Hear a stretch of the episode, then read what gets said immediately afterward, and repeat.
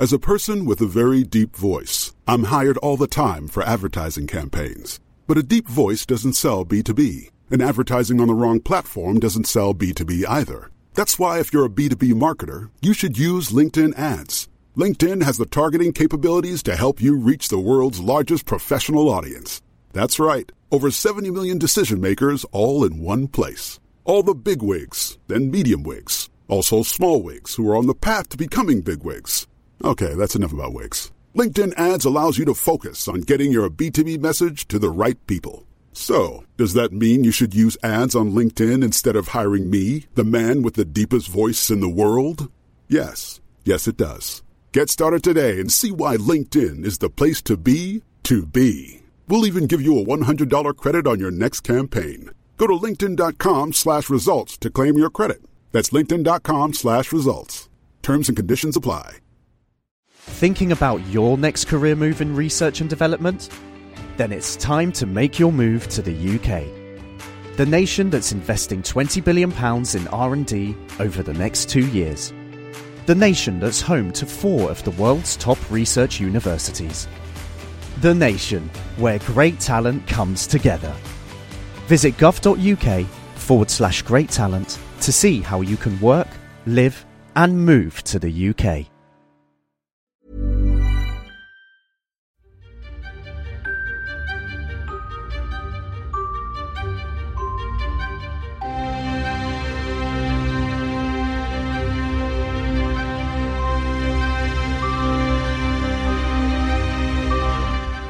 Welcome to Naked Reflections, brought to you from the Woolf Institute. I'm Ed Kessler, and each week I'll be taking an in depth look at the stories reported by our friends over at the Naked Scientists. What does the latest scientific stuff mean for the rest of us? Stay with us and find out. Hello. When we did a Naked Reflections podcast on the subject of reconciliation recently, check it out in our archive one of the panelists, Janet Soskice, took me to task. I think there's a missing word in here, which I would say is peace.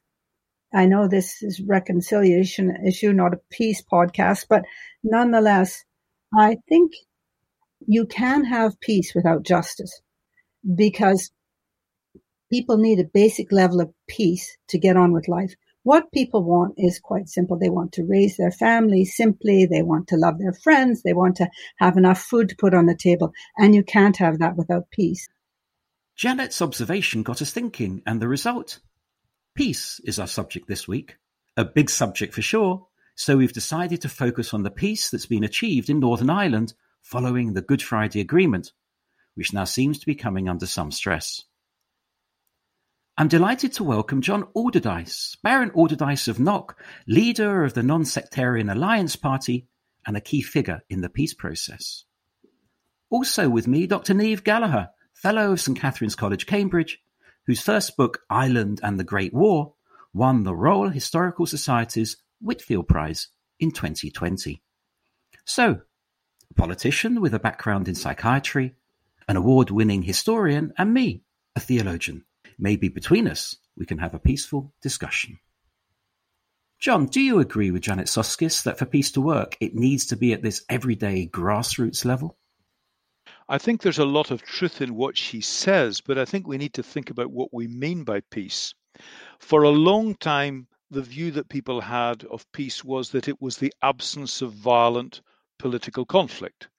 And that's a perfectly justifiable definition but it, it became an unsatisfactory one for many people who had something of a, a greater ambition for the possibilities.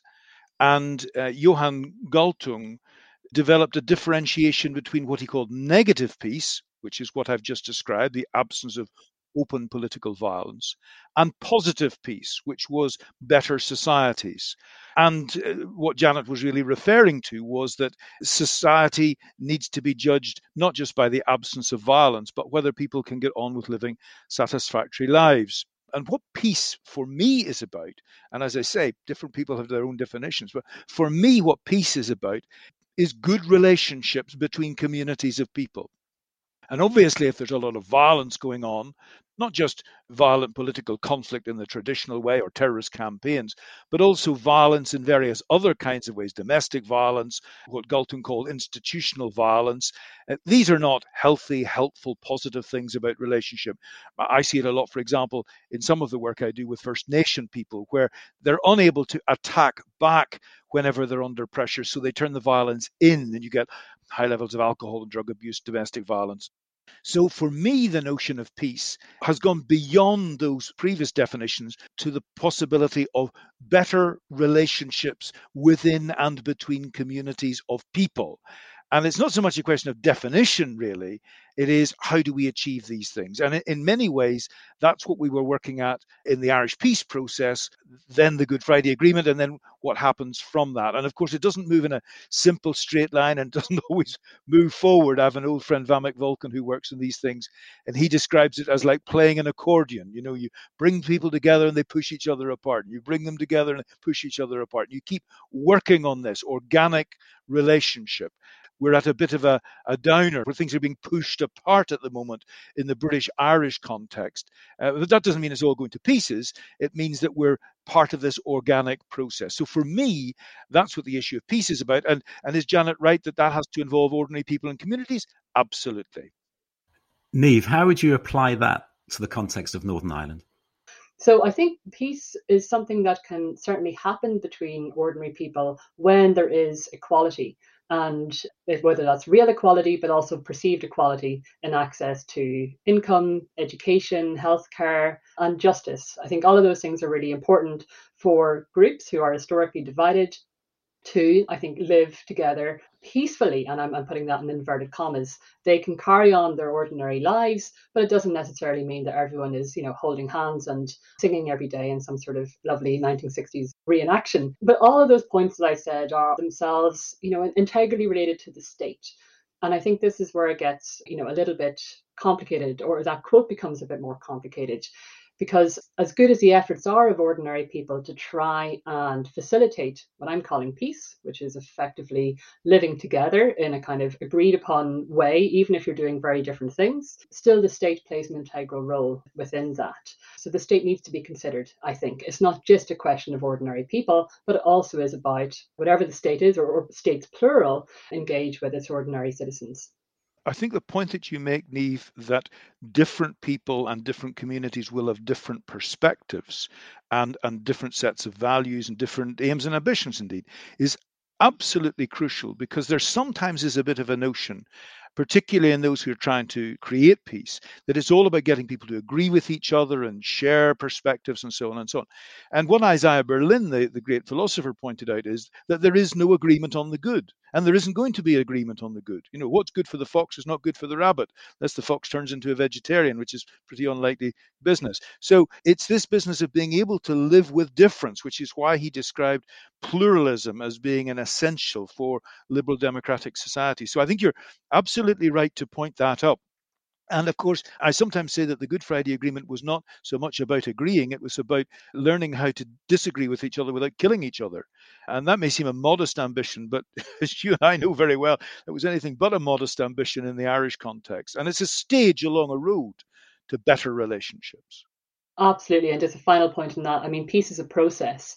And there's sort of an idea that all of a sudden 1998 meant equal peace and therefore everything was over. Definitely not. Peace is constantly being worked at and it's changing in response to the context in which we live. So I think that's a really important point to keep in mind too. One of the contexts of those discussions was, of course, the religious one. It was often perceived, or at least portrayed, as Protestant versus Catholic. To what extent was this true, or is this still true? I think it's quite a, a lazy, if not a very flawed way to look at what happened in Northern Ireland because it implies an, an inevitability that happened for decades, if not for centuries. And actually, the conflict in Northern Ireland, my own view in this, and I would agree with people like Richard Bourke, it, it is a product of shifting contingencies. It has long term structural factors that help to explain a divergence in power equalities between the unionist majority and then the Catholic minority. And they're really important. It's also the context of the 1960s itself, the global civil rights movement, the fact that the welfare state had been brought to Northern Ireland, and you had a new generation of articulate Catholics who took this to the fore by new political parties and, and movements. It's the result of British policy of things such as the introduction of internment, to, of course, the, the, bringing in of the army in 1969. There are very contingent events that help to explain how a protracted crisis over civil rights in the 1960s degenerated into something that was much more violent and long standing over a 30 year period.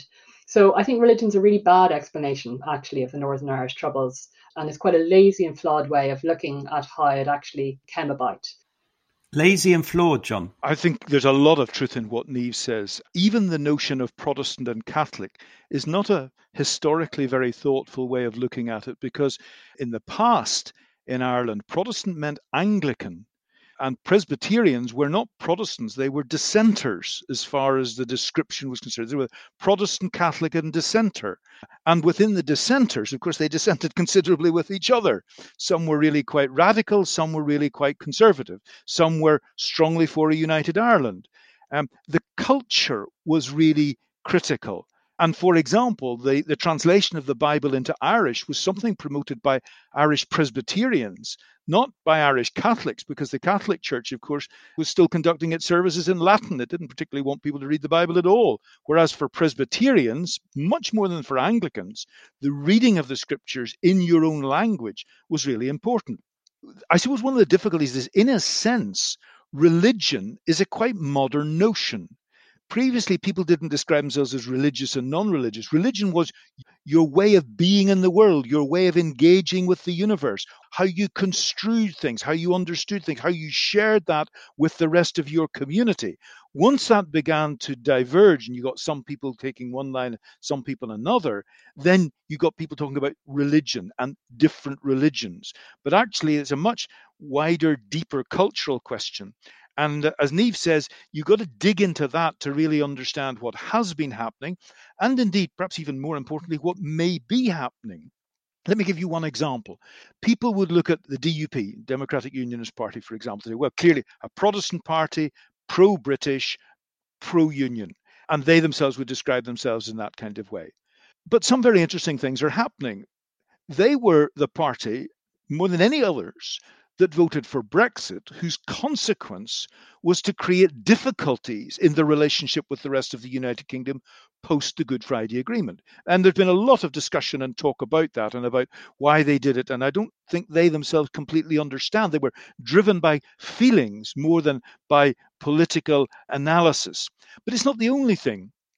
The Presbyterian Church in Ireland recently made a decision to break its relationship with the Church of Scotland, which was the mother church. Why was that? Because the Church of Scotland was much more liberal in its approach to gender issues, for example, and sexual identity issues. And so that group of Protestants is actually not just pulling away in terms of its attitude to Brexit, but actually pulling away in its attitude to other issues that are religious, cultural, whatever kind of word you use to describe them. It's becoming a more isolated, orphan community. And that's got serious implications inside and outside. And of course, it's a divided community too, because by no means do all Protestants follow that view. On the contrary, many disagree profoundly with it, religiously, politically, and so on. So I think Niamh's advice to us to dig into it and be a little bit more nuanced and sophisticated in our understanding is absolutely right. And we have to do that not just in terms of our analysis of the past, though that's a very helpful guide, as Niamh, as a historian, would tell us, but also as we understand the present and where it may be taking us. I'd like to ask one more question before we have a break. And I, have got so many to ask, I don't know which to choose. But I think we should go back to the beginning, which is what you talked about, John, in terms of building relationships. That peace to thrive or to be created, one has to have relationships between people, between communities. You personally engaged in conversations with Sinn Féin, with other banned parties well before the Good Friday Agreement. And was that vital, do you think, to the peace process as we have it today? I think it was absolutely crucial because you can only build up relationships with people when you engage with them in dialogue, not just talking to them, but perhaps more importantly, listening to them. The problem for me was not engaging with Sinn Féin, but how could one do that at a time when violence was still going on. And so before the ceasefire, in fact, I well remember in a, in a program with the late Larry King in the United States in 1994, Gerry Adams and I were both being interviewed. And I said to Gerry on the program, because we hadn't met and we weren't going to be meeting, I said, I'm prepared to meet with you, but there has to be a cessation of the violence.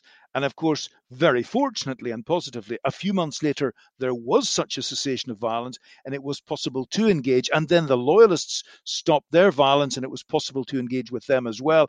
And the whole thing began to move onto an entirely different footing because we weren't operating in a context of ongoing major destructive political violence. Niamh, speaking as a historian, what's your view of the various amnesties involved in the settlement? Was it a case of not letting the perfect be the enemy of the good? This is a difficult question, I think. I mean, the Good Friday Agreement enshrined in it amnesty for political prisoners. And I think something along the lines of 400 political prisoners, many of whom had been members of paramilitary groups, were given an amnesty for horrific killings that had been conducted throughout the Troubles. So, in some ways, yes, it's not a case of letting the, the perfect be the enemy of the good, because it was understood that these prisoners were very central to communities, and that by giving them that amnesty, you were, in a way, bolstering communities in their support for the agreement. But then this does raise the question of victims. And I think victims have been, I wouldn't say forgotten or neglected, but I think they have really suffered, not throughout the Troubles, but right up to the present, and particularly this crucial relationship between peace and justice itself. And I think there'll be different views on how victims themselves should be considered within this. Is it really important to give them the justice that they receive, that they should receive because of paramilitary killings? Whether Republican or Loyalist, or indeed state led killings from the army and then the security forces? Or is it better for the society as a whole to give amnesty to groups who committed very violent acts, which are against human rights and international law and domestic law and, and any other type of law, for the ultimate welfare of the wider society? It's a really difficult question, and I don't think I have one single view on it. This is Naked Reflections with me, Ed Kessler, my guests this week are John Alderdice and Niamh Gallagher. We're discussing the concept of peace, particularly peace in Northern Ireland. Rebellion, which in this context could be considered as threatening the peace, can take place in science just as it can in politics. Here's an extract from the article Rebellion Against Science by Martin Westwell on the Naked Scientist website. Rebellions come about when beliefs or rules are imposed by one group of people upon another. Those on which the imposition is made are pushed so far until they can no longer bear it, and then they rebel. For many years, the scientific establishment has imposed upon society truths that have to be accepted and technologies that have to be adopted. The way to prevent a rebellion against science is to get people to buy into the scientific process and explain why science has come to a particular conclusion including the pros and cons of the resulting position. Taking a lead from the clip, is asymmetry, political, religious, social, and so on, at the root of Ulster's unpeaceful years? Well, I think a lot of people have considered it to be at the root of Ulster's unpeaceful years. And, you know, when do Ulster's unpeaceful years begin? They certainly don't begin in 1969 use of the word Ulster is the province, not even Northern Ireland. So one might go back until Ulster itself first emerged with these sorts of difficulties. And then where are we at? One could say it's the 19th century when there are several instances of riots between Protestants and Catholics. One might go back further to the 18th century or even right through to the plantations of Ireland in the mid 1500s. But I, again, I think this is a little bit like the question asked earlier, where this idea of asymmetry between Catholics and Protestants sort of condenses historical time, hundreds of years, into these particular polarities, like they were static pretty much the, the entire time. And I think that's a really flawed way of looking at what happened in Northern Ireland.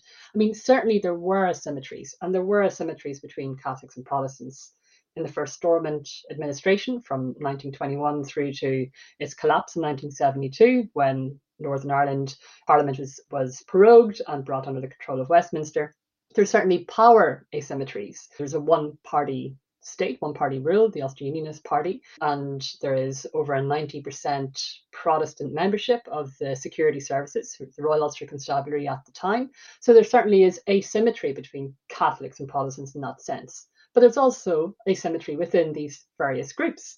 In that first Stormont administration, there is not one working class representative who is part of that Ulster Unionist Party. And this is a real asymmetry based on class within the politics and communities of unionism. And this is something that I think endures right up almost to the present. And that's a really interesting exercise for us as historians to try and think about. And there are asymmetries on the other side. And this is where these sorts of sides and binaries and categories are really of limited use to understanding anything about Northern Ireland because people confuse nationalism with republicanism when actually they are quite different. And there are multiple nationalisms all sitting alongside each other with different views on how to take forward their particular political views and aims. Similarly, within Republicans, there is not one republicanism, there are republicanisms, plural. So I think it's not a great way of understanding Northern Ireland if you're using it as a basis upon which to think about unionists and nationalists, Protestants and Catholics. But it is slightly more useful when you can kind of twist that around and think about the asymmetries within those groups between rural and urban areas, which themselves are a big thing, between Belfast and the rest of Northern Ireland. Because really, when we're talking about, about the Troubles, many people are focusing on Belfast. They're not really thinking about border communities, which are themselves something that deserve consideration whether it's economic differentials and class differentials. So there are asymmetries, but maybe not the ones you would commonly think of whenever we go to Northern Ireland. I think the point that Niamh is making about what one might describe as complexity is really very important indeed. And it gets forgotten about a lot in terms of the peace process.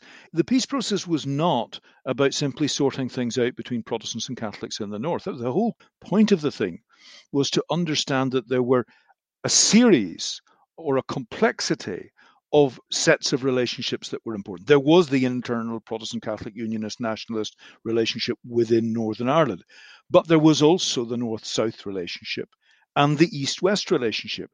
There were other relationships too with, with Europe and the United States, but there were these three key sets of relationships, which is why there were three separate but interacting strands in the talks process and three interlocking sets of institutions that emerged from it. That was necessary because you couldn't deal with the complexity of the situation and the relationships by just addressing one, as had largely been the case in the past, just addressing one or, or perhaps two sets of relationships. And indeed, the failure to continue to work all of those sets of relationships is part of what has created a lot of the problems over Brexit. I mean, the British Irish Intergovernmental Conference, which was to bring together the British and Irish governments, didn't meet at a senior level for over 10 years after the Good Friday game, not before it, after it. And, and then they wonder why there was a problem over Brexit. In fact, lots of problems over Brexit. So I think Niamh is absolutely right to counsel us that we should address the complexity of the relationships and sets of relationships if we're going to understand it. There are all sorts of elements to it. And they go back a long way. That's also absolutely true. You know, people in the north of the island were people were fighting with people in the rest of the island and bringing over their friends from what we now call Scotland to help them long before England was England that was going on. Uh, so there's a history to it, there's a complexity to it. What's important for all of us is to appreciate those things and then to build a better future out of it. I have to confess, I'm much more confused now than I was at the beginning of this podcast. that means you're beginning to understand it, Ed. Absolutely. That is the central point of uh, why we're here, Ed, is to confuse you and your listeners to get out of these very simplistic ways of explaining the Northern Irish conflict. I want to dig down to this thing of history. John, you touched on it, and Niamh, you have too. Now, for many listeners living in countries that perhaps don't have the same intensity as regards the history of their land or their neighbour's land, looking at other places in the world, not just Northern Ireland, but the Balkans or the Holy Land or other lands where one views history with such extreme intensity, which tends to work against peace. I think that part of the difficulty is your current situation. If, if you are in a country where things are at present and have been for a generation or two relatively peaceful. You feel able, in, in most cases, to get on with your life and you'll be interested in the history and background, but it doesn't have the degree of immediacy.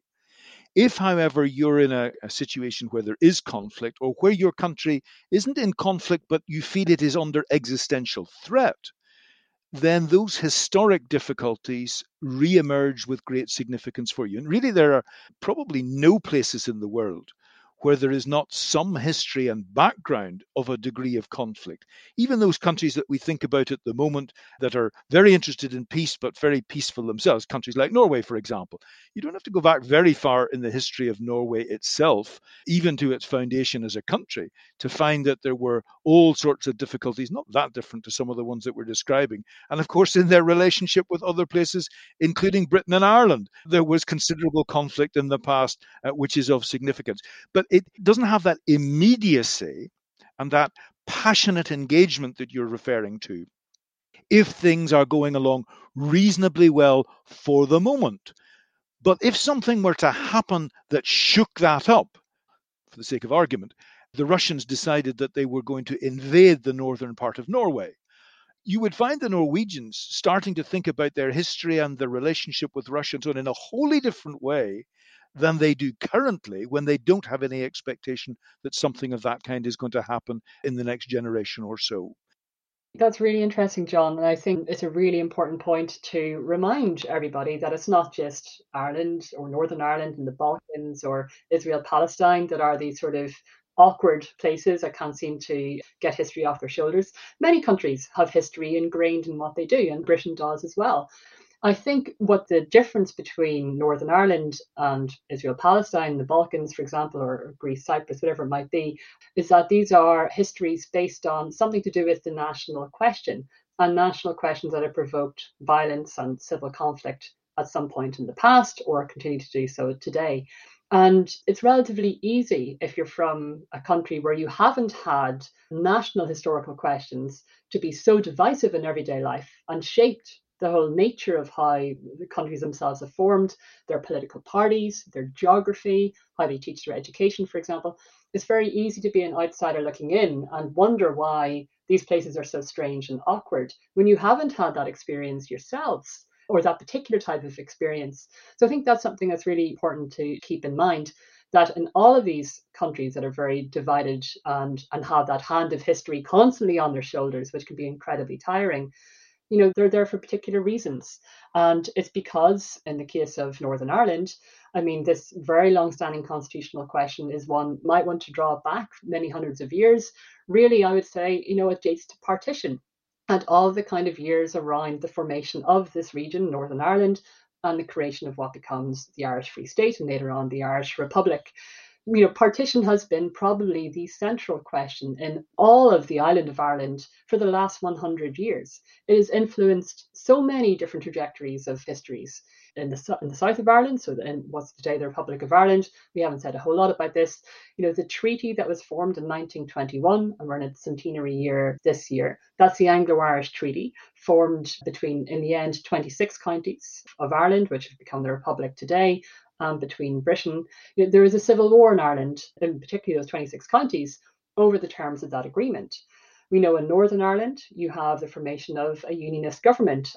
So partition has been really a central question to determining histories, political parties, memory, you know, culture, family histories, right throughout the island of Ireland for the last 100 years. And no doubt the same is true if you were to take other examples like Israel and Palestine. So it's not that we're apparent in some way and just can't seem to get rid of history. History's been a mobilizing force in shaping everything to do with politics and societies for quite a long time. And that is the difference between countries that have very strong national histories and if I could just pick up what Niamh was saying there, when we look back, we need to remember quite a lot of bits of history that get wiped or airbrushed out. In Northern Ireland, for example, there was a, a Labour Party uh, for quite a long time that tried to address not just the differences between Protestants and Catholics, but between working class people and more middle and upper class people.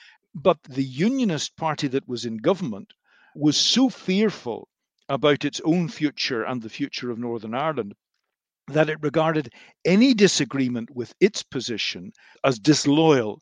If they hadn't been so frightened about that and had facilitated the development of the Northern Ireland Labour Party, for example, it might well have opened up doors for a different kind of politics. But the Nationalist Party withdrew.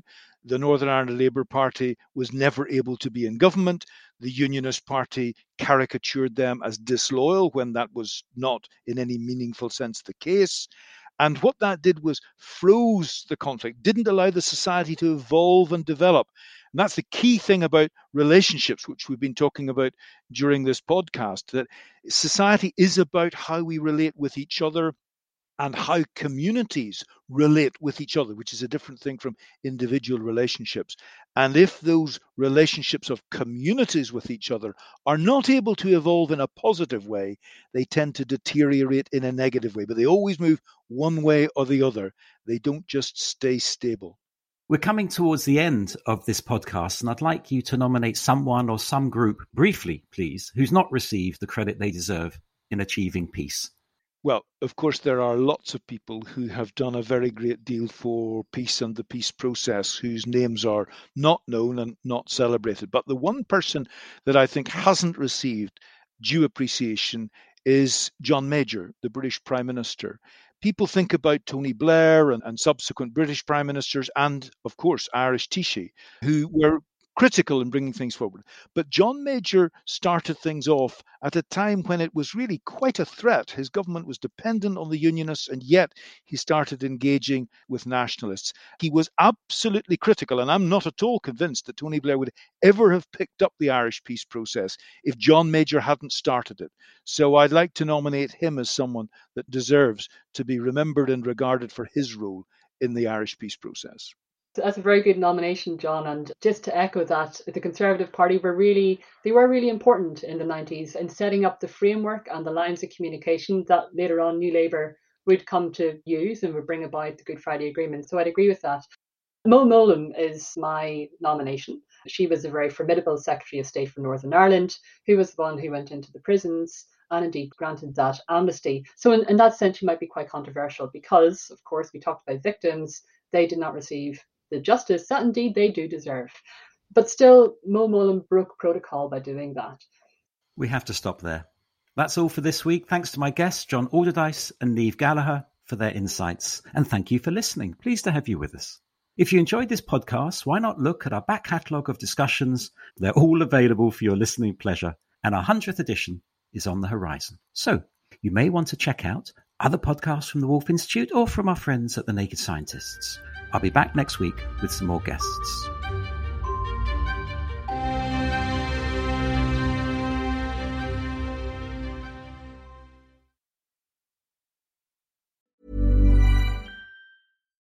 Botox Cosmetic, out of botulinum toxin A, FDA approved for over 20 years. So, talk to your specialist to see if Botox Cosmetic is right for you.